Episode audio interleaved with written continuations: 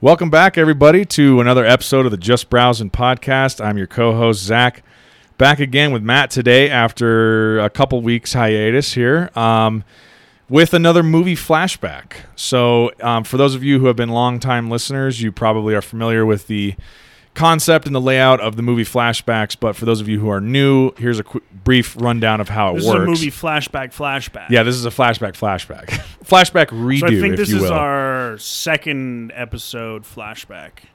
We of, of the redos. 2013, Yeah, yeah, yeah. And now we're redoing our earlier episode, probably from middle to late 2020 of Right. 2014. Right. Yeah. So this idea got started. So I started keeping track of. So for those of you who don't know how this works, I'll just give a brief rundown. So I started back in 2013 putting together a spreadsheet at the end of every year of the movies that were released that year that I got to see.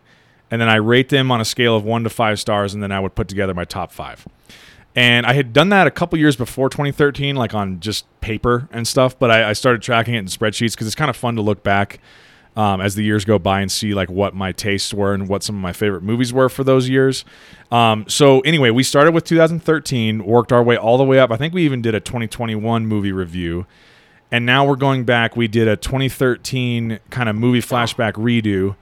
And then this is the 2014 one. So it's been quite a while since we've done one of these episodes, but we're basically going to work our way back through the years from 2013 and then the idea that we had kind of come up with just you know shooting the shit on one of these episodes kind of uh, spitballing ideas was that i would take the lists of top fives from every year from 2013 all the way through whenever we do it if it's next year or whatever and try and pick the ultimate top five of like the last nine or ten years, basically. Maybe we should wait until what next year would be. Well, I guess we could do 2024 and include 2023 in it, and that would be 10 years exactly of movies. We could do that and do like the ultimate ultimate top five of the last 10 years, basically. Yeah, so from we'll like have to start 2013 to 2023. So we'd have to get these done. Uh, we'd, we could do that, I mean, any time in 2024, but we'll have to make sure that we get through 2021 movies, Yeah. the flashbacks of the flashback. we'd have to make sure we get done with these Yeah. like earlier in 2024. Yeah, which is fine. We have plenty of time for that. But um, you know, we, we've we've been doing kind of. I think the last time we did one of these was maybe I don't know, late last year, or maybe it was as far back as 2020. I can't remember. We did a bunch of them in a row, and then we took a long break. We did one of these. I mean, when I say not too long ago, I don't think it was that that long ago, but It was definitely 2021. Um, we have not done one of these this year. Um, so anyway, we're kind of back to hopping on this because it's it's not that we're like out of ideas, but it's just a it's a it's a running series of ideas that we can do for this podcast, um, and, and we're gonna kind of get back to that here over the next few episodes, maybe, or maybe just over the next few months, just kind of. Um, drop them you know in- intersperse them between a bunch of random ideas so- November. So, yeah, of last year it's almost Okay. a year ago we did Yeah, yeah. our 2013 movie flashback. Flashback. So yeah, it's been almost a year since we've we've we've jumped back on this. So I think it's about time. Um, yeah. So without further ado, I think for um, for anyone who has already listened to the twenty the original 2014 movie flashback, um, we'll do just a real quick rehash of the movies that were on the original list. Um, and for anyone who didn't listen to that original episode, uh, I highly recommend you go back, listen to the original 2014 movie flashback, and then come back to this one. And this will be an update as of the basically what these movie flashback redos are are the me going back and adding in the movies that were released in that calendar year that I have seen since then. So obviously the And original list. shock. So the original list in 2014 was put together in 2014 or in early 2015 of the movies that had been released in 2014. But obviously, it's been eight years since then, and I have seen a lot more of the 2014 released movies in the intervening eight years. So I've gone back, added in those movies, ranked those, and I've reshuffled my top five. So, and I think I don't know. Did you have a chance to look at yours and put together your top five? So I couldn't think find you- my old top five. I was gonna say I think you put together one when we when we originally recorded. Yeah, so but I couldn't find it Okay. anywhere because I'm pretty sure I put it together and then I just closed out of the sheet without and saving. didn't save it. Okay. So I do have my list of of my new top five, or I'll just give at least my top five movies, Okay. not necessarily in any order. All right. All right. Well, that works. Um. Okay. Well, so that's it for um, longtime listeners and for new listeners. That's the rundown. So, without further ado, I'm going to quickly run through the original list um, that was on the original 2014 movie Flashback, and then we'll start going through the new movies, and then we'll get to the top fives at the end. All right. The original list, starting at the top, was 22 Jump Street, 300 Rise of an Empire, A Million Ways to Die in the West. Captain America the Winter Soldier, Chef, Dawn of the Planet of the Apes, Deliver Us from Evil, Divergent, Edge of Tomorrow, Exodus, Gods and Kings, Fury, Godzilla, Gone Girl, Guardians of the Galaxy, Hercules, Interstellar, Let's Be Cops, Lucy, Need for Speed, Neighbors, Noah, RoboCop, Teenage Mutant Ninja Turtles, The Amazing Spider-Man 2, The Gambler, The Hobbit, The Battle of the Five Armies, The Interview, The Lego Movie, The Monuments Men, The One I Love, The Rover, This Is Where I Leave You, Transcendence, Transformers Age of Extinction, and finally X-Men Days of Future Past. So that was 35 movies that I had originally seen in 2014. Now, I added an additional in the intervening eight years, 37 movies from 2014 uh, that I have seen since then. So, um, all right, without further ado, I'll just go in alphabetical order here. That's kind of how I have them sorted on my spreadsheet. But um, Three Days to Kill.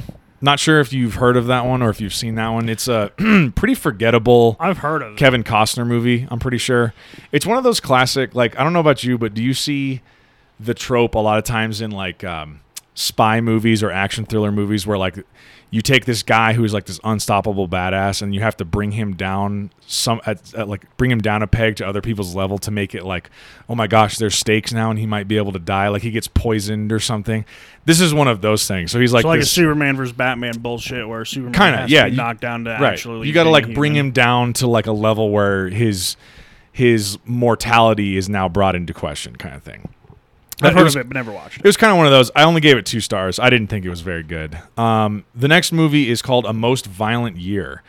Um, I gave this one three stars. I'm not gonna lie, I was pretty let down by this one. That mi- that might actually be kind of a high ranking for that. Um, it's got Jessica Chastain and Os- Oscar Isaac in it.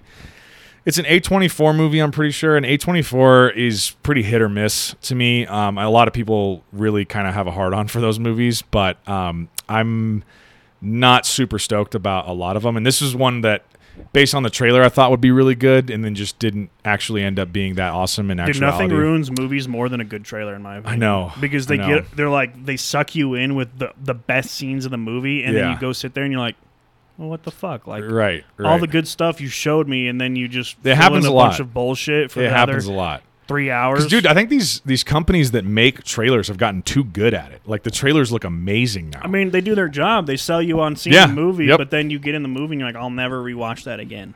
yeah.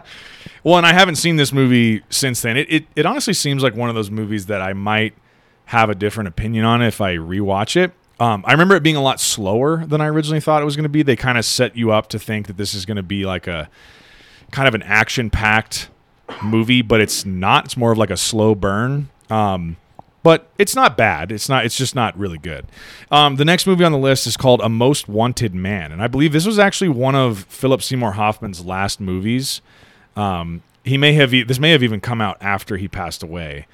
Um, I gave this three stars. It's kind of about like a spy, like Cold War type spy ring stuff, um, spycraft, and he's kind of like a I don't know what you would call it, but like a guy who runs like a ring of you know spies essentially. I don't really know what you would call that, but it's not bad. Um, the next one is called A Walk Among the Tombstones, which is a Liam Neeson movie that's a really like dark and kind of depressing um, like has some of those detective story story. Um, it's actually one of my more it's one of my favorite Liam Neeson movies. Um, very very dark. If you're into like dark, intense kind of detective mystery stories, that's a good one to watch. Um, next up on the list is American Sniper, which I gave five stars. That's I was pretty If you blown didn't, away by we'd just that end the movie. podcast here, and you'd be on your way home. I was pretty blown away by that movie when I first saw it. Well, Dude, did you know that Chris Kyle's family actually like Bradley Cooper took the role so seriously by putting on weight, becoming muscular, the facial hair and everything that his family, Chris Kyle's family, actually was like, you look, you like you look so much like him, like you that's cool. like pictures were like that's badass. very close, and I was like, that's, I mean, one eh, that's he's the most iconic, one of the most iconic of many mm-hmm. soldiers, you know, that fought for the U.S. But it's like the story, the way the movie was like, just fucking insane. Wasn't he like one of, if not the most decorated sniper in like I think American he is military the most history? decorated Yeah. sniper with the most confirmed kills. Yeah, yeah. Um, I was gonna say, do you remember the ending of this movie? So I went and saw this in theaters when it came out, and do you remember the ending where they're kind of showing the credits, but they're and then it's like like any based on a true story movie, they'll they'll show you like the pictures and pictures and then like little paragraphs will come up saying like this is actually what happened to so and so after this and all that kind of mm-hmm. stuff. And they were kind of going over how he got this is not a spoiler alert because it's based on real shit. You can just look up. It actually happened to this guy, but he got killed by this guy who he had taken to the gun range, right? Mm-hmm. Who was like mentally unstable he, and he was shot a, him. Or he was a fellow soldier Yeah. fighting so so when he came home um from Afghanistan and when he I believe he did fully retire from military life he took on you know helping other returning soldiers with PTSD because he had been on the Yeah. front lines you know boots on the ground going Yeah. through Iraq Afghanistan all of the crazy shit they did he was there A lot of it was So like he he understood wounded warrior type stuff. Right. Yeah. So so he would take them to like a shooting range, and that was his his way of helping them with therapy. yeah, Is, yeah, you know, I, I know you know with, with PTSD, a lot of them don't like fireworks, right? Because it brings back you know sounds of war and stuff like that. But he would take him to shooting ranges, and that was like a very good therapy that, he realized was good for some people, and he took on this guy that his he didn't know anything about. It was kind of like a last second thing, I'm pretty sure. And his wife didn't have a good feeling about it, I think, and she advised him against it. But he wanted to help him, and he ended up killing him at the gun yeah. range. Because this guy was like mentally unstable. Right, he, he, and- he was. you know, the war took its toll on him, yeah, um, and it, he ended up killing killing him at the, Yeah. the gun range, and yeah. it's like one of the most tragic ending to such like a storied person right. and it's just like And it's such a sad way. You know, you would think a guy like that, you either you you expect like kind of one of two storybook endings, right? Like there's the go out in a blaze of glory ending, Right. or the like he gets to grow old with his kids. right well did you know And that ne- neither of those happened? you know. did you know when he took the shot to kill the the taliban sniper or whatever that the only they were on the wrong roof or the the airstrike that came in had the wrong roof targeted the only reason they they survived was that the airstrike they saw like the reflective tape or whatever on the US soldiers vests so they didn't they were going to bomb the wrong building Oh shit. they were going to kill all of them. The rooftop they were on, they were going to bomb, and it was like his shot that made like they, they- I, I don't know like the full story behind Yeah, it, but yeah. like they were on the wrong roof, and they were lucky that the F-16s or whoever were flying over them saw like this reflective tape and didn't end up blowing up the building they were on. So like they all might have just died anyways That's a when he killed. that's a really sniper. common thing in warfare is friendly fire. It's it's more common than people would like to admit. Oh yeah. Well, I mean, it's hard to. Com- I mean, think of all the communications. You've got ground teams, and you got air Yeah. teams, and you got you know people back at command, and it's just and like just the utter chaos of warfare. Well, yeah. If you're shooting at people, Yeah. you're not going to sit there and be like, yeah. "Oh, speaking of that, okay, have you watched um, Twelve Strong?" No, I haven't seen it. Okay, watch it. It's decent, and it's crazy The because I Chris Hemsworth movie, right? Yeah, and it's based on a true story okay. about the first twelve Americans to see battle in Afghanistan. Interesting. Okay. So watch it because I All was like, I didn't realize it was based on a true story. yeah. and I watched it on my flight, and um, it was really good. Pretty good? I, I I enjoyed it. Cool. All right, I'll check it out. But yeah, American Sniper's great. And isn't American Sniper? There's a book about him, right? I don't Yep. know if it's a autobiography or if it was a biography made about him. I can't remember, but I might have to check that out at some point. I think I'll have to search because I, but I think he wrote some of it. I think he wrote some of the story. Yeah, so partially autobiographical. Um, I will say that is so. Obviously, Clint Eastwood directed that movie, and my mileage kind of varies on Clint Eastwood directed movies. Obviously, he's one of the most iconic movie stars of all time, um, but he has not, in my opinion, made a lot of really truly great directorial movies. At least in recent years, this one though stands above many that he has released in recent years. It's very, very good. I, I think my my main issue with a lot of the movies he has directed in recent years is they're very slow and very boring.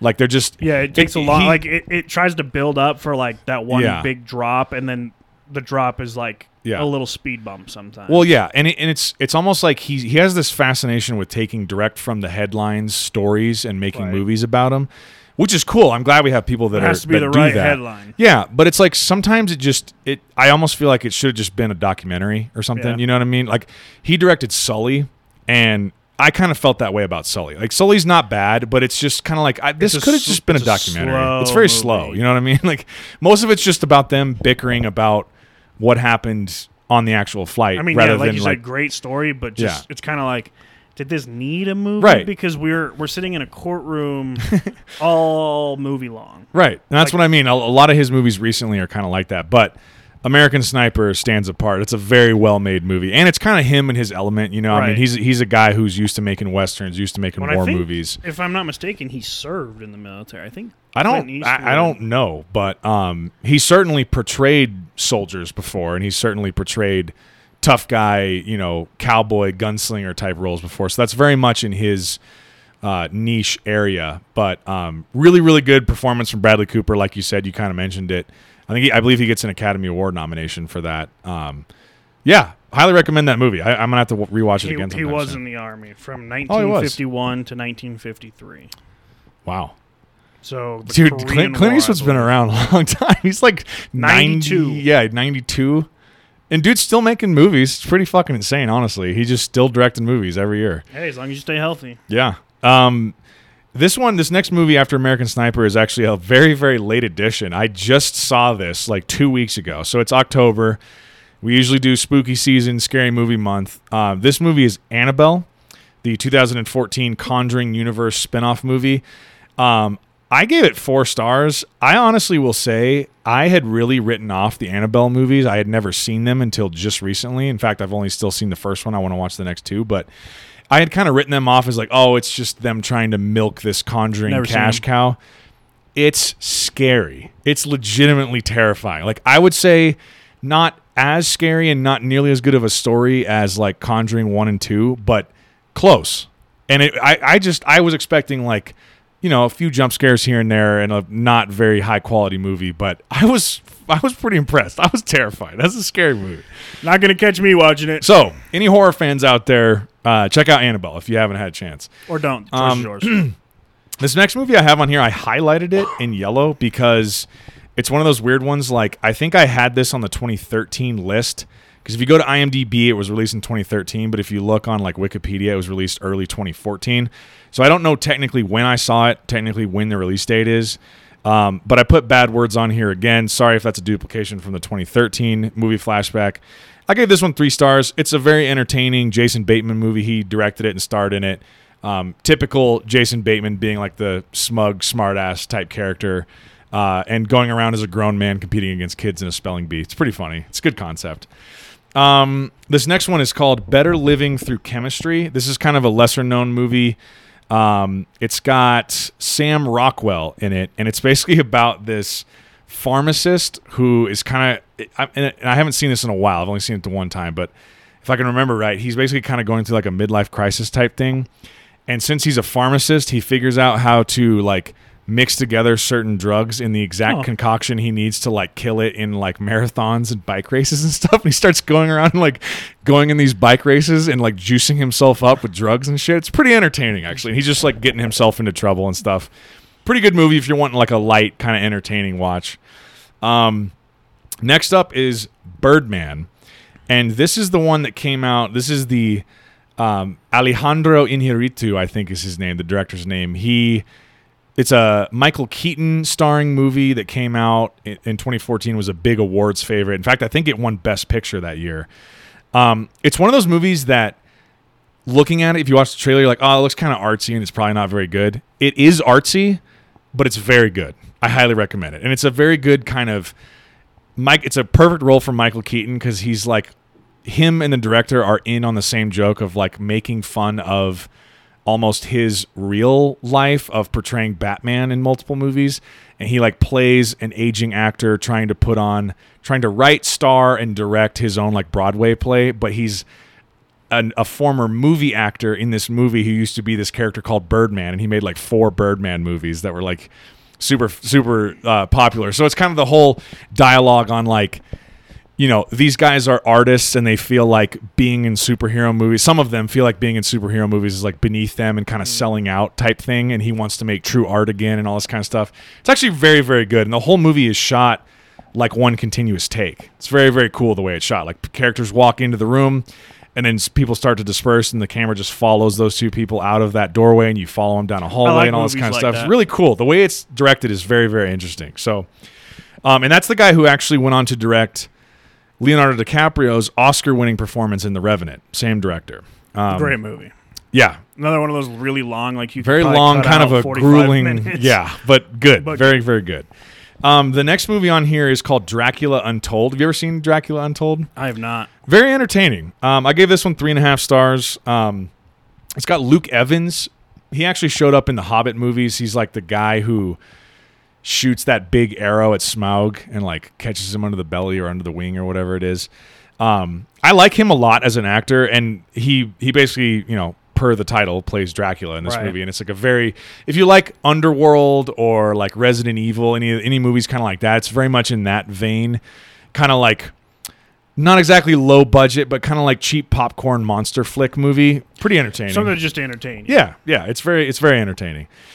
Um this this next movie is called Foxcatcher. I literally gave this movie one star. Um this is the Steve Carell movie and Channing Tatum movie, and actually Mark Ruffalo is in this as well. Um, about it's based on a true story about like the DuPont, one of the DuPont like heirs to like that DuPont fortune Right. is this fucking weird guy. Steve Carell plays this guy. He's a weird guy. It's based on a true story, I guess, who like is obsessed with wrestling or something, and he basically gets these two brothers, Channing Tatum and Mark Ruffalo, play these two brothers who are like Olympic level wrestlers. And he, this Dupont guy, basically is so rich he like has he builds his own like wrestling training facility at his like compound, and has these guys come here and wrestle. And he has this weird kind of like homoerotic obsession with Channing Tatum's character. And anyway, it ends up in this like killing that happens. i that's not really a spoiler to say because again, it's based on a true story, but it's very not good. It's just me and Zach Colbert went and saw this in theaters, oh. and we were like, honestly, pissed off that we paid money to Why see did it. I like spend it, money on this? we like we literally when the movie ended, we are like, I'm mad that I spent money and watched it. It was bad, and the trailers fucking again, the trailers tricked Really us because. I'm like, the trailer looks amazing. It's like this incredible acting, and I, I will say the acting is top notch. Like Steve Carell, Channing Tatum, storyline and everything killing it. just sucks. Everything else just sucks. It's just like, what am I watching? It's very strange. So anyway, I don't recommend Foxcatcher to anyone who wants to watch that. Got it. Um, this next movie is called Frank. I only gave Frank two stars. This is a super Damn you, weird Frank. movie. Basically, it's I don't really remember what happens, but Michael Fassbender, who's honestly one of my favorite working actors and is just incredible, plays a character named Frank who walks around with this giant, like fake, almost like a mascot head on, like a mascot you would see at like a ballpark all the time and he never takes it off and he like talks to and interacts with everyone and acts like nothing is abnormal but he's he's wearing no one you never see his face really. He's always wearing this like mascot head. So that part of it's kind of funny and it's like weird and quirky but also like trying to be kind of serious and there's like this serious kind of like friends drama thing going on i don't really remember the plot but it was it's not very good i don't know it's kind of a weird Okay, I'm gonna jump in real quick on some random movie. Have you ever seen Napoleon Dynamite? yes dude i was just talking about that movie the other day actually One of the weirdest, stupidest, weirdest movie no storyline ever, but great movie. but hilarious it's somehow. Fucking great. Hilarious. I think with with Napoleon Dynamite, people are either this movie's hilarious or people are like this movie fucking sucks. Why are you making me watch it? There's like only two paths with Napoleon Dynamite. No one watches Napoleon Dynamite. It's like, yeah, it's not bad. It's like I love Napoleon Dynamite. It's like what the fuck? I like, just what is that an hour and a garbage fucking movie? life. Sorry, I Um, had to bring that up. No, no, no. That that definitely relates to Frank. Um, the next movie is called Hector and the Search for Happiness, and dude, I highly recommend Hector and the Search for Happiness. Can't recommend it enough. Does he it's find got- happiness? Um, I think so. Yeah, I think he does.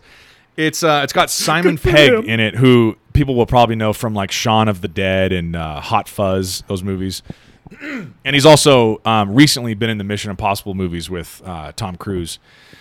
Um, it's basically about this guy who's like a psychiatrist, and I think him and his wife are both psychiatrists, and Oh, he's that's good. he gets fed up with his like boring monotonous life and he determines that he's not happy he's just kind of going through life and he goes on this journey and just starts traveling the world and he's trying to find happiness he's basically like interviewing people who seem happy and anyway he kind of it's like an adventure movie he gets into all these hijinks shit goes wrong shit goes well he meets a bunch of cool people insightful like wise people Right. and it's very emotional and it's very like uplifting. Highly recommend that movie. Um, I feel like it's not very widely seen, but I I can't recommend it enough. Um, Horrible Bosses two, I gave this one three stars. Um, it's not as good as the first one, but it's not bad. It's one of those like, how do you beat the first one? Yeah, the first one's really good. Like, the I, first I one thought the was first one was fucking great. hilarious. This one's just okay. Um, it's it's another one of those like we're gonna reach, but it's gonna be more of an entertainment type reach. And Yeah, I think they yeah. hit that reach. They were like, yeah, I hopefully don't make a horrible bosses three. 'cause Yeah, it's it like, definitely how many doesn't fucking need a bad three. bosses Yeah. you're gonna get. right. But it's like, all right, Yeah, you you got my attention. I watched. It was funny, but it's It's a little bit like, Like, let's The not Hangover stretch. 2, where it's like, okay, it was pretty funny. I got some laughs. but also It's not like, great. It was kind of just a rehash of the first one. And then the third one comes out, and you're like, this is terrible. You guys should have not Right. made another one. So I hope they don't do that with Horrible Bosses. But great cast. I love uh, Jason Sudeikis, uh, Jason Bateman, and then Charlie Cox. Is that his name? I forget his name. Anyway, I believe so. but those three together hilarious and of course they do like what any any uh famous comedy movie sequel does where they throw in a bunch of like uh cameos like chris pine's in there Yep. christoph waltz is in there i think a couple other people are in there um it's not bad it's it's pretty entertaining um this next one's called inherent vice and I gave this movie five stars. I was a huge, huge fan of this movie. I own this movie. I wa- I rewatch it periodically. It's a Joaquin Phoenix movie. It's got um, Owen Wilson, Josh Brolin's in it, uh, Benicio del Toro's like a very, very good cast. Um, it's a Paul Thomas Anderson directed movie based on a Thomas Pynchon novel. Um, it's very strange. It's kind of it's a I would describe this movie as like it's a real vibe movie. Like it's basically set in like the 70s in California and Joaquin Phoenix's character plays a private detective who's a stoner, like a mad stoner and just does all kinds of drugs and shit. So it's kind of like told through his perspective. So the plot is all kind of over the place and like stuff kind of connects but then doesn't really make sense and he's kind of trying to unfurl this mystery the whole way along. But it's full of like really really entertaining performances. It's it's really well shot. The soundtrack's great. I am a huge fan of this movie. It, out of all the paul thomas anderson movies i've seen it might be my favorite. And i i Oh, really? I kind of my mileage varies on him a little too. It's almost like half and half. Like half of them I've seen, I hated. Half of them, like this is a really good movie. This is in that lot where I, I'm a huge fan of this movie. So, Inherent Vice, highly recommend it. the next one up is a movie called It Follows, which is a horror movie from this year. That you know how I was talking to you the other day about I don't know what movie it was, but I was like, you know when it, you know what sucks is when a movie is like just shy of being awesome. Right, like it's missing one or two key, Yeah. key things. Yes, this is one of those movies. So I gave this movie three stars. If you're a horror fan, if you like horror movies, give it a watch. You're not going to be mad, but it. I feel like it just missed being like an all-time classic horror movie. It's got a really cool concept, um, where basically there's this being you don't know what it is, some sort of like a demon or something that chases people, and the way to get it, if it ever catches you, it kills you. No. But the way to get it to stop chasing you and chase someone else is to have sex with someone, and then it chases that person. So it's almost like a demonic STD. and so basically, Jeez. this dude, like, it starts off this this woman or this girl has sex with this guy, and he like wakes her up. He like he like drugs her or something, and she wakes up and she's tied to this chair, and he's like, "I'm not gonna hurt you, but I need to tell you what's gonna about to happen to you. We just had sex, and basically, I did this because of this reason. So if you see this thing coming for you." You need to run away from it, and, and like it's very interesting because the demon always appears to people as like something different. It'll be like some sort of human like figure, but all it does is walk towards you. It never like runs or anything. It just walks at a leisurely pace towards you. And if you ever let it catch you, it kills you. So, What if you You- just got on like an airplane and flew away? well, so that's the thing is like it'll take it the, the, the further you go, right? The longer it's going to take it to get there, but it'll eventually walk to where it's just no going to keep going no matter what. So while you're asleep, it's still walking towards you, all that kind of shit. So the way to get it away from you is to have sex with someone So who then has sex with another person who has sex with another person. All you gotta do is fly to Amsterdam and go in one of like the the. Uh, they're not whorehouses, but Like you- a you- brothel like or a something? brothel, Yeah, have yeah. sex, and then you're like. yeah.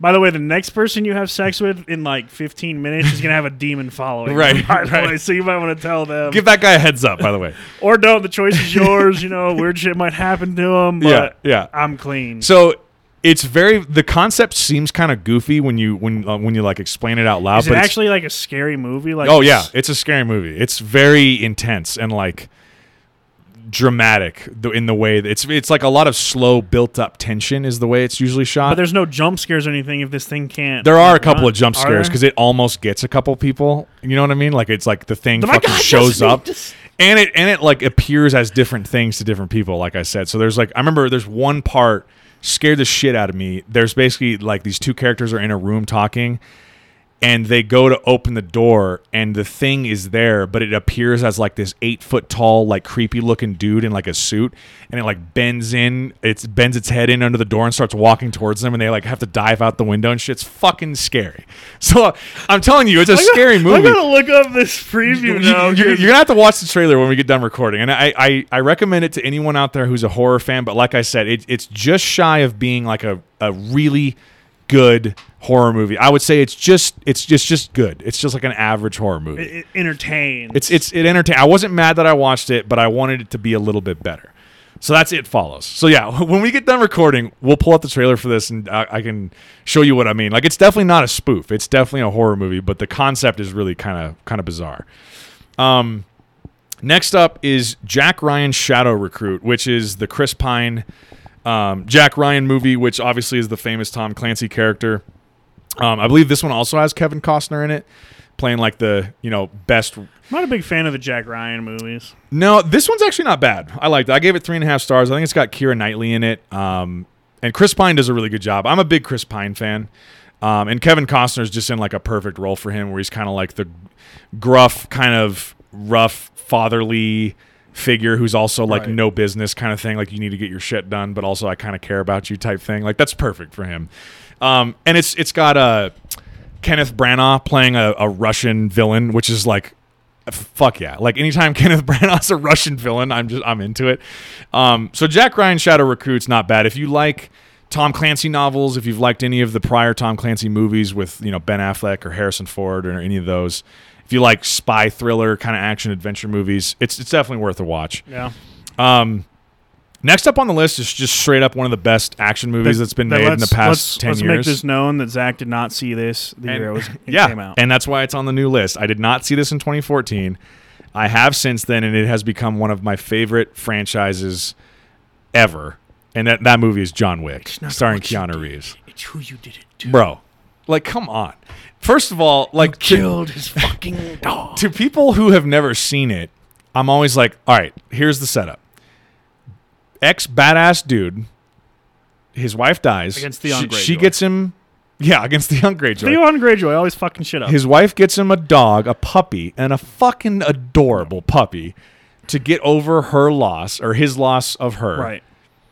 Bad guys show up, kill dog, til- steal his Steal car. car. Badass guy murders everyone. What else do you need in a fucking movie, Yep. dude? That's the greatest. Badass guy who all these other badass guys were Yeah. happy was retired Yes, yes. is now not in retirement anymore. Yes, he was literally known as the boogeyman to like the most badass No, people he, on the goes. planet. he- remember, he's like, you know, there's the guy that's the boogeyman. He goes, yeah. This is the guy you send to kill. This is the guy who sent to boogeyman." kill the fucking boogeyman, dude. So many great the lines. the, the pencil. thing, and then not only is this movie amazing, but two and three have also Oh been yeah, amazing. this and is just one of those that they never like regress. It's like they it's just coming keep out, hitting. going to watch. They just keep hitting. And speaking of this, I think we got number four coming out next year, so I'm so excited for that. It's it's just campy enough and like ridiculous enough to where it's like fun and you don't take it too seriously, but it's also like you get into it. yeah, and it's got You really fucking dog. really like intimate and sort of like brutal violence to it. There's a lot of hand to hand combat. He's killing people with fucking knives and guns up close. The gun action for anyone who's into guns and likes shooting, the gun action is supposed to be like very, very accurate. It's very and- realistic. Keanu- he, he does yeah. like the gu- he goes and does Yeah, and Keanu Reeves, practice. yeah, has done a ton of the training at what is it, Taran Tactical, the place where Joe Rogan goes and stuff. And he's done the courses. So, I mean, Keanu Reeves, like you know, learned a little bit of jujitsu, did gun training, like trained with knives and stuff. So he like when he's in the movie killing all these guys and So- having these fight scenes, it looks real. Well, and he does all his own. Well, so he does all of his own stunts. He and I don't know what he was on a late night show, and he goes, "If someone's about to get hit by, like, if I'm about to get hit by a car, he goes, my stunt man comes in, who's a great man. He gets hit by a car, but I get up off the ground and then I go fight. He goes, that's me go. the Okay. fighting. I just don't get hit by the car. Fair enough. I thought that's I'm probably a good. right, that's yeah, probably a good know, idea. eh. Let someone else get Tom- drilled by a car. But then you got like Tom Cruise, like you pussy, Yeah, Tom Cruise is like, I'm gonna the car." dive off the space station and free fall through the atmosphere. right? Without a parachute like, okay, Tom. or spacesuit. Take and it easy, everyone's buddy. like, oh yeah, you're gonna do that. He's like, yeah, watch. It's for Mission Impossible 8. Um, so yeah, John Wick, I mean, for anyone who's seen it knows why we're so excited about it. For anyone who hasn't seen it, go watch it. It's straight up one of the best You action be movies made in the last 10 years, like hands down. Um, this next movie is called Kill the Messenger, and this movie I actually gave three and a half stars. This is a movie featuring Jeremy Renner, who people probably know as Hawkeye from the Marvel Universe. Um, I'm a huge fan of him. He's made a lot of really great movies. This is based on a true story. He plays a reporter who was going about uncovering the story of how the U.S. government was basically like funneling into the U.S. cocaine into like low income neighborhoods. um, neighborhoods. And I forget exactly. I lost my train of thought just now, but I forget exactly what the story was. This is like during the 80s, I want to say. 70s or 80s. 70s or 80s, somewhere in there. Anyway, I'm probably butchering the true story. I, I haven't seen this movie in a while, but really, really good performance from Jeremy Renner. If you're into like journalism type movies or uncovering of like conspiracy stuff, it's worth a watch. Jeremy Renner's great as always. There's also some other. Um, so I forget who else is in the movie, but some other good supporting roles. Um, I highly recommend it. It's it's a, it's an entertaining movie for sure. Um, next up is Kingsman: The Secret Service, which I is this the first one or the second one? I think it's I the second remember. one because isn't the first one just the Kingsman? Let's look it up. Stand by. Kingsman: Secret Ooh, Service. Bro, did you hear? Jumping to recent movies, um, that China changed some of their satellites. Have you seen Top Gun? Maverick? Um, yeah, it's fucking amazing. So the this isn't necessarily a spoiler alert, but one of the very beginning scenes when he's testing out the hypersonic yeah, yeah, jet. yeah. So apparently China thought that that was an actual legit American Oh, I heard about this. um, plane. So they changed some of their satellites to like look at the building of this and the construction of it. And it's like and it's a It's just a movie prop. It's just for Top Gun because Tom Cruise is literally out, a movie out of his prop. fucking mind. Um, yeah, for 2022 movies, if anyone out there is listening to this and hasn't seen Top Gun Maverick, you should see it. You It's should. fucking incredible. Um, okay, so I, I, lo- I looked it up. Kingsman: The Secret Service is the first one in 2014. And that was followed by Kingsman: The Golden Circle, and then The King's Man. I think just came out last year. Yeah, and I have not seen the second or the third one. Um, but this Kingsman, um, I think what's confused me and what made me think it was maybe the second one is it's usually when it has like the name colon the second name that's usually reserved for like a sequel you know what i mean? But this is the first one kingsman the secret service. Anyway um very very entertaining. I think it's matthew vaughn directed. Um it's kind of a cool idea about like this top secret uh, society of like British assassins who are basically savages, but also have like really good manners. They're like a bunch of James Right. Bonds. they're a bunch of gentlemen. but a bunch of gentlemen who also like kill people. It, and it's it's like very very fun. All the actions very fun, It's got Samuel L. Jackson playing like an absolutely ridiculous villain who has a lisp. it's just him looking like he's having so much fun playing in that role. Uh, so I, I, I recommend Kingsman: The Secret Service. That's definitely a good one. Um, this next one up is called Million Dollar Arm. This is the one you were asking me about before we started recording. This is the Jon Hamm movie that Disney made about him. It's based on a true story. They I don't know exactly what the story was, but he was going to like India to find It was. The- I the think next, it was like, like- a GM that was kind of ta- or like somebody was tasked with trying to bring in like a, a one of those like feel good stories for a, a professional uh, baseball team.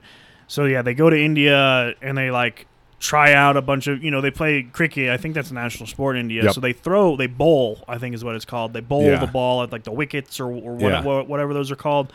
Um, and they were supposed to find someone that could come over and try and like compete for a, a major league baseball contract. Yeah. And it was like a million dollar contract. And yeah, It's it's not bad.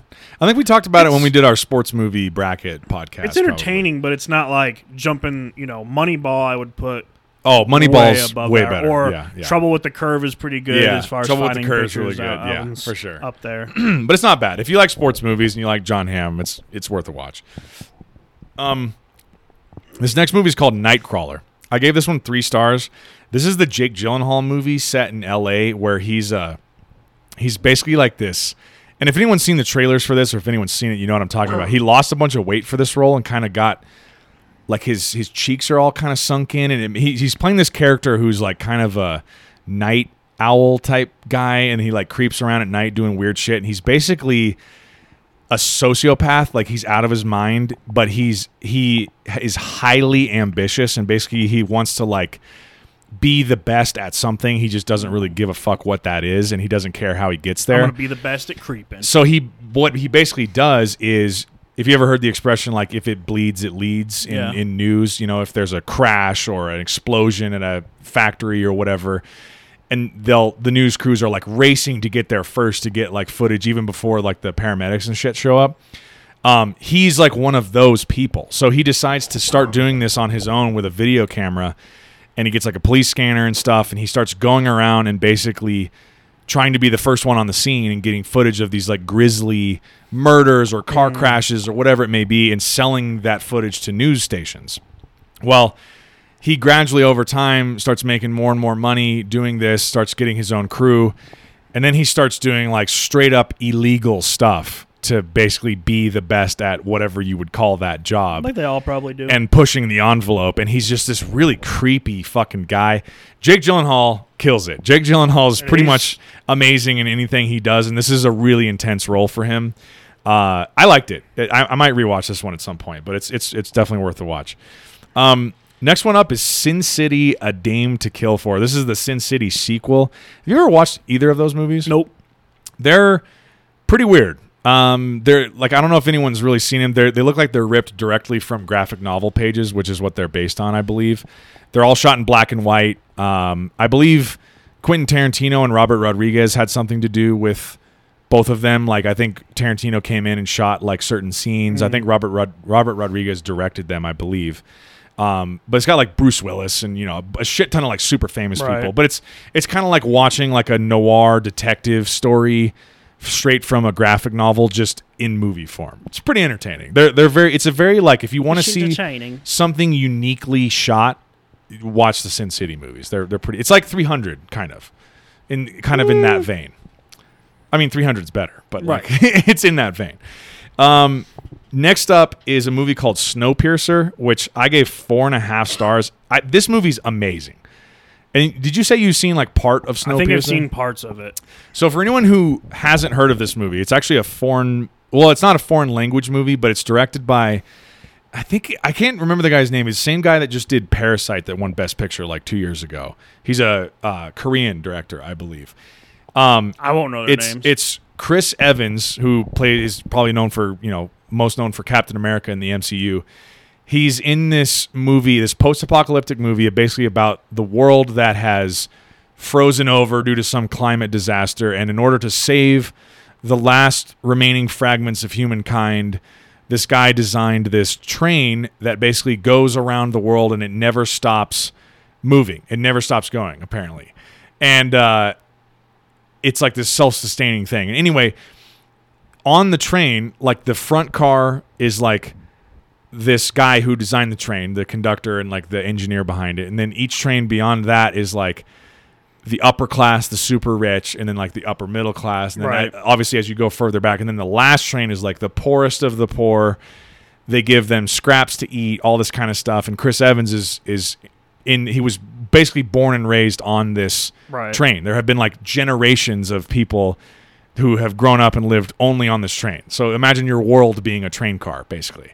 Like that's your that's your day to day existence forever I guess if that's all you know. and he basically leads a revolt of the poor people from the back train car all the way to the front and it's really grisly super intense violence they meet resistance obviously at each train there's like this police force that kind of like polices the train they have to fight all these guys off there's a bunch of really cool So action it's like the Hunger Games, scenes. but on a train. Yeah, I mean it's like any any sort of post-apocalyptic, dystopian, futuristic story you've ever seen. Just put that on a train, a moving train.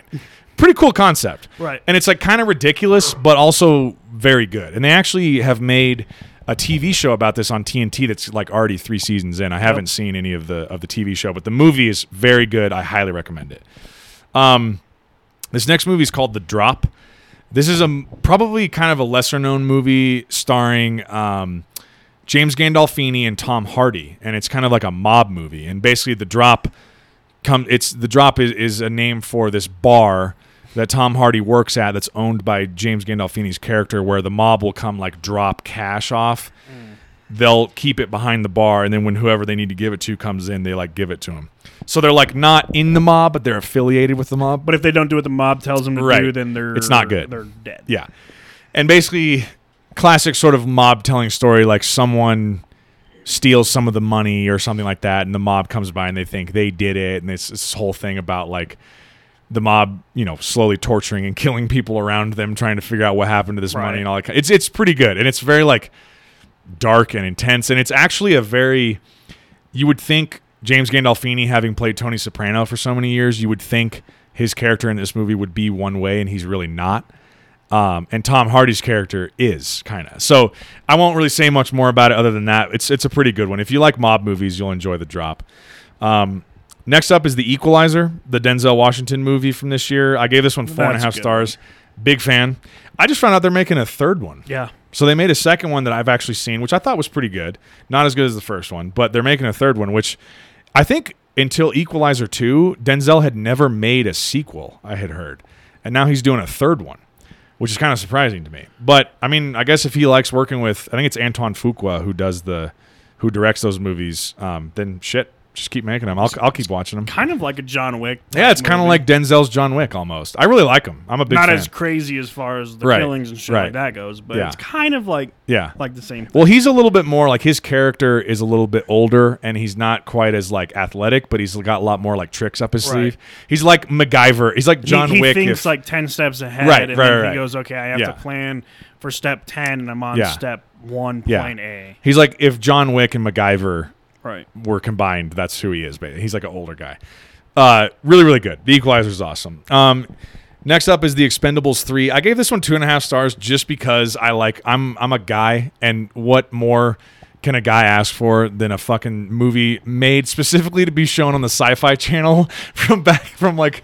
Uh, or no, no, no. Spike is what I Spike, meant. yeah. To, specifically to be shown on Spike. With the biggest action movie star Yeah, names, literally just pluck of. any of the biggest action movie stars you've ever heard of from the last 30, 40 years and put them all in one movie and have them murder Dolph hundreds of unnamed bad you guys. got what? Jet Li. You got Jason Statham, Jason Statham. Terry Crews is in Terry it. Crews. Because they have they have um, Arnold, they have Bruce Willis, they have Chuck yeah, Norris Chuck shows Norris up. shows up. Like every the Fucking biggest everyone. names of Everyone. everybody. Anyone who is ever an action Jean Claude Van Damme's Yeah. in these. Anyone who was ever an action movie star in the like seventies, eighties, nineties, or two thousands is in these movies Yeah. basically. They all show up and just go And people. God bless Sylvester Stallone for doing that because he's fucking awesome, dude. Like no, He's no one the else. only one that could bring them all. yeah, he's the only one that he's like the fucking. He's like, you guys need a paycheck. They're like, yeah. He's like, all right, Expendables he's- 14. let's go. He's like he's like the uh, the action movie star Nick Fury. He just he brings the team together to fucking kill a bunch of bad guys. Um, yeah, I love the Expendables movies. Those are awesome. Um, next up is The Fault in Our Stars, and it's only a movie. I have watched only because my lovely wife Taya made me watch it. Um, it is very sure. sad, but it's like you know, typical. There's okay, so you know, women love to go to movies and see movies like that where they're bawling at the end of it, and guys like to go see movies. Again, these Like are John these are these are generalities, but in generally speaking, guys like to go watch The Expendables three. Yep. You know what I mean? like, I just want to see Sylvester Stallone fucking butcher like 500 guys. That's Yep. all. I, that's all I want to see. Um, next up is the Grand Budapest Hotel, which is straight up amazing. I gave this five stars. It's the It's um, amazing. oh, what's the dude's name? I'm spacing on his name. Hang on, I gotta look this up now before I forget it. Um, the direct Wes Anderson. I didn't even have to look it up. I went to IMDb and it popped in my head. Um, it's a Wes Anderson movie from this year. Um, I have not seen, admittedly, a ton of Wes Anderson movies, but the ones I have seen, I've really liked. He's got a very, very unique directing style. Uh, the Grand Budapest Hotel is, and he's become kind of known for doing these like, I have 50 ultra famous people in my movie, like every person So in my cast. Expendables. Yeah, it's like The Expendables, but like an art film. Um, it's just really, really good. The way it's shot is super unique, just like any Wes Anderson movie. The acting's very, very, very good. The story is funny and like moving. It's just, it's very, very good. I, I highly recommend. How it. Um, good? Five stars, good, bro. Um, Out of 500, it's pretty bad. next up is the Hunger Games Mockingjay Part One, which I gave four stars. I'm a big fan of the Hunger Games movies. it's there there some one of the there's some of those like movies where it's like you got to try and wrap your head around it but then you Mhm. realize that there's a, a n- normal society i guess which is just the rich people and they just have a bunch of like different um what are they called Districts, right? They're called Districts. districts in that are yeah. like this district is for food this district is like our cold our mining yeah, district the And they- mining. Yeah, all they do is funnel into the rich people. It's like, well, this is like the real world, more or less. Like just more extreme. just yeah. a little more extreme, where you put kids into a game show yeah. and they have to kill each other to feed think- their district. So I've never read the books, but I think this may have been, and I could be wrong. This may have been one of the first to kick off this like big wave of like young adult, post-apocalyptic, dys- dystopian, futuristic sci-fi stories. Well, like in two movies, Um, like the Maze Runner, it's the, Yeah, the it's kind of like the exact same of a spin-off, or Right, like the right. Divergent series. I don't know if I was gonna say of those are Divergent is these. very is very. Oh similar. yeah, it's on. It's same year. was gonna say- Divergent was released. So yeah, in this same year, we have the Hunger Games Mockingjay Part One, we have the Maze Runner, and we have a Divergent movie. All which very Divergent similar. is the first, and then it was like Insurgent and Resurgent. I, I think so. Yeah. And they're it's like the exact same thing. You like yeah. Yeah. Yeah. are raised, and then you go off into different like blue, yellow, or like red or something. And Yeah. Yellow is like you're the farmer, you were stupid, Mm-hmm. like you couldn't succeed. Is like the blue, who are the engineers, or like like they split society up based Yep. on your knowledge. And Yep. then there's like the black ones, which are like the explorers, and like Uh-huh. just weird, like Well, it's classic. Like, there's a few things you need to make one of these stories, and you need an overarching, like, fascist sort of manipulative government. you need Hitler o- as your, overseer. your leader. right? Yeah. You have everyone else who's not with that group or Right. that person Or have money. or has money is divided up into sectors in society and they're siloed off from each other and they're they're kept without any food, wealth, good shelter, information about what's going on in the world, all that kind of stuff in order to quell any sort of rebellions, right? And then you have your hero of the story and then preferably your hero has to be involved in a love triangle. Yes. that's all. Very that's much. always part of these movies. Your hero is always involved in a love triangle, and if usually, like in the Hunger Games, if your hero is a girl, one of her love Or interests, Divergent. yeah, one of her love interests is usually like a tough, badass soldier guy, and the other one's usually like a more soft-hearted, kind of poet-minded Pussy. guy. And then that's that's the love triangle, and then so you got to drag that out over three, three maybe four books. Try and overthrow the government. right and then you and- slowly you know your hero becomes the leader of this uprising. I'm i'm reading a, a book series right now which is my favorite sci-fi series of all time and it's called red rising. Very very similar structure but red rising is a lot more like violent. I mean, Hunger Games is Um, entertaining, but it's like, I, I mean, yeah, so they had to base it off the novels, but it was kind of like this, kind of like just they're they're young adult. I mean, it's it carried it's- on too much though. yeah. It's like, it's I think this franchise, the best movie in the franchise is the second one, Catching Fire. I was a huge fan of that one. Really, like really liked it. one. The first one's very good, but I thought the second one was you. like, in, in my opinion, with these, if it's either three or four movies, usually, let's say if it's three, to me, what makes an excellent series is like the first one is like sucks you into this world. You're like, oh, Right. this is really fascinating. wait this for the is, second yeah, one. Can't wait to see what's going on here. They just start the seeds of rebellion, all this kind of stuff. They get you introduced to all these characters. You're like, okay, I'm in. Second one, they up the stakes, right? They expand the world. You get to explore a little bit more of the world. You you you know some preferably some shit, ba- some bad shit happens to your main characters. They have some setbacks, but then shit escalates a lot. And then the second one ends on a cliffhanger. Third one comes in, and then it's the full on revolt. It's all out war. They're trying to overthrow the oppressors. do they survive or does Pre- it go back to normal? Usually, one or two of the main characters that you've grown to become super attached to die. And then and at then- the very end they win, and then Yeah. they're like, "Shit, I don't know anything about running a fucking country." Yeah, country." usually that happens. Yeah, and then another rich person comes in, and takes over, and, it and the cycle repeats itself. again. Yep. Um, so yeah, The Hunger Games. I'm a big fan of those movies. I'll I'll have to rewatch them at some point here soon, and I kind of want to read the books at some point as well. I I think honestly, out of that whole wave of like young adult dystopian sci-fi stories, I thought The Hunger Games was some of, if not the best, Yeah, movies that they released. I enjoyed them. And then we can just talk about the Maze Runner. The Maze Runner's a couple down. I gave this one three and a half stars. Um, I so just like a notch down from the Hunger Games Mockingjay Part One. I'm a big fan of the Maze Runner movies. I actually I saw this first one and liked it enough that I watched the next two. I think there's only three of them. It's like the um, Maze Runner, and then Really cool like- concept of that movie. I, I like it a lot. And again, it's it's very very similar to all the things we just named. But it's a similar concept in the way of like young adults being put into Yeah. a situation where they're like, "Okay, get the fuck out," Right, and like right. figure out how you do it.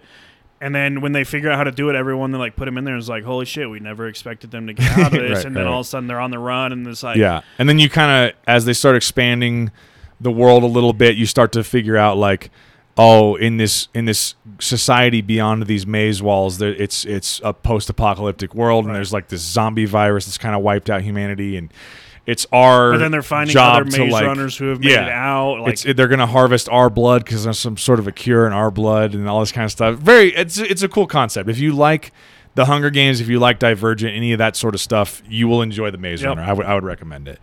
Um, so I'll hop I'll hop back up real quick. We're getting kind of towards the end of the list here. Um, the Imitation Game is actually, if you tuned into our World War II podcast we just did two episodes ago, I believe.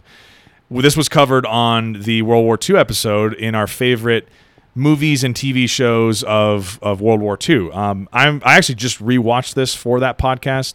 Um, I won't go into too much more detail. If you want to hear more about it, um, check out that World War II podcast we just did. But Benedict Cumberbatch in an Academy Award nominated role, um, basically a World War II set movie where he plays Alan Turing, who for anyone who knows, is basically the father of what would we what we would now consider to be the modern day computer.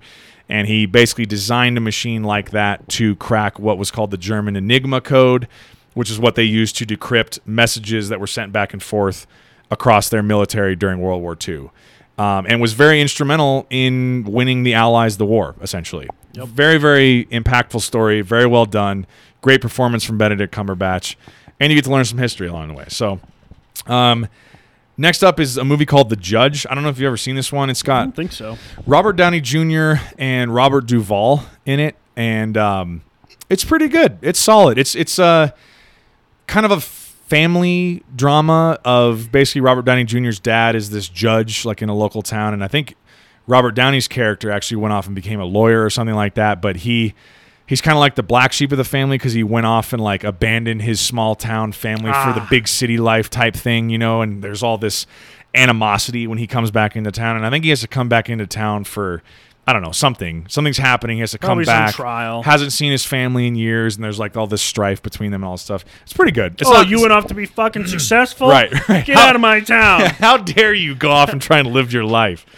Um, the next movie is called The November Man, and I don't remember anything about this movie other than it's Pierce Brosnan, who obviously is known for playing James Bond and had been in a ton of stuff, being like a badass kind of secret agent assassin guy. That's basically all I remember. I remember it being pretty cool. I gave All it right. three stars. Um, The next one up is The Purge Anarchy, which I don't even remember which one this was. The Purge movies all kind of blend together for So me So that's now. the one that they like. It's like the American flag. Like, Did, is this the one where they're trying to kill the senator? yeah, I believe It's so. that one. Okay, so this is like number three or something. I, I can't remember. There's so many of them. There's them. so many. Bro, Yeah, I think this is going to be reality here soon, though. So let me look this up because I think at this point, so I was a big fan of the first one with Ethan Hawke. I'm a big Ethan Hawke fan. Um, the first one comes out in 2013, so actually a year before what we're talking about right now. Is really good, very small, contained story with a cool concept. And then they Crazy make concept. Also the purge. Wait, which one is this one that we're talking about? Anarchy. Anarchy. Okay, so the purge anarchy is number two. Then there's the purge election year. Then there's the first purge. Then there's the forever purge, which I think literally just came out. And there was a show on USA called The Purge Yep. that went for a couple seasons, I think. So like they have milked the shit out. Well, out it's about to be a real life in Illinois, so we're Oh, gonna. I think I heard we, about We're that. literally gonna watch The Purge in real life starting in like January. So, fantastic concept for a movie. Not a fantastic concept so- for governing a city. so for all of you out in Illinois that listen to this, Godspeed and good luck. right. Maybe uh Maybe move. move yeah i was gonna say maybe vote whoever out that came up with that but it's gonna be maybe just Bro, move would probably be a better move. The move. fact that they're like, yeah, you can kill someone and literally be released that night, I was like, oh, You're like what are we doing here guys yeah. Let's not get into that. Um No, let's. the, next up so we got two more people. Thanks for bearing with me. Um next up is a movie called the signal. Super fucking weird. I gave this one three stars 'cause- just because i like sci-fi movies a lot but it's got laurence fishburne in it and it's got a huge twist in it that i don't exactly remember. Um, but if you're watching it and you like just look up the trailer for the signal if you like sci-fi movies. Um, it's entertaining very very weird and has a crazy twist it's about all i remember i've only seen it the one All time right. um, and last up is a movie called Whiplash, which I gave five stars and is a straight up banger of a movie. It's got uh, Miles Teller and J.K. Simmons, and J.K. Simmons actually wins an Oscar for this movie. And it's basically about Miles Teller's character is a aspiring musician who wants to be a drummer in this like elite level like it's not like a band like a rock band but like and not like an orchestra either but like I don't maybe it is an orchestra I don't I think know it would be an orchestra. I don't know how I don't know what the proper or- term for it is, but they're like a Marching band? no. It's almost like Broadway, but for like music. So I, orchestra. That'd be an orchestra. it must be an orchestra or something. I guess that would be the proper term for it. But anyway, he's a, he's a drummer, right? So he's trying out to be a drummer for this orchestra. And Or it could be a church group. it's not. It's not that. and J.K. Simmons is the uh, what do you call it? The conductor, right? So basically, J.K. Simmons is a fucking asshole in this movie, and he his whole thing is basically to drive anyone that he thinks has the potential to be great, drive them until They break. they break basically because he's like that's what it takes for you to reach your full potential. He he's not here for like the I'm going to coddle you, I'm going to take it easy on you. He's like you have greatness in you. I'm going to push you to the breaking point because you need to get there and I'm the I'm the one who can get you there. And it's this crazy basically Miles Teller's character at first is a little bit like scared of this guy and put off by him and like kind of in, like timid around him. And then gradually over time they start having like this back and forth. back and forth and kind of this headbutting thing sort of going on. And Miles Teller like hates this guy, but also realizes he's getting him to a place that he never could have reached, like musically. Right. And there's some crazy shit that happens in this movie, dude. But this movie is insanely well done, really well directed, got really intense performances, and uh, yeah, check it out if you have not seen it. Whiplash, check, great check movie. it out. Um, okay, so that brings us to the end of the list. That's the new list of movies. Again, that's the 37 in addition to the like 35 that I had initially seen in 2014. So, without further ado, I'll give you guys the list, the original top 5 that I had in 2014 when I had the original list, and then we'll go over how that list has changed. So, the original top 5 starting at number 5 was the Lego movie, which straight up Great is awesome. Love that movie, still do.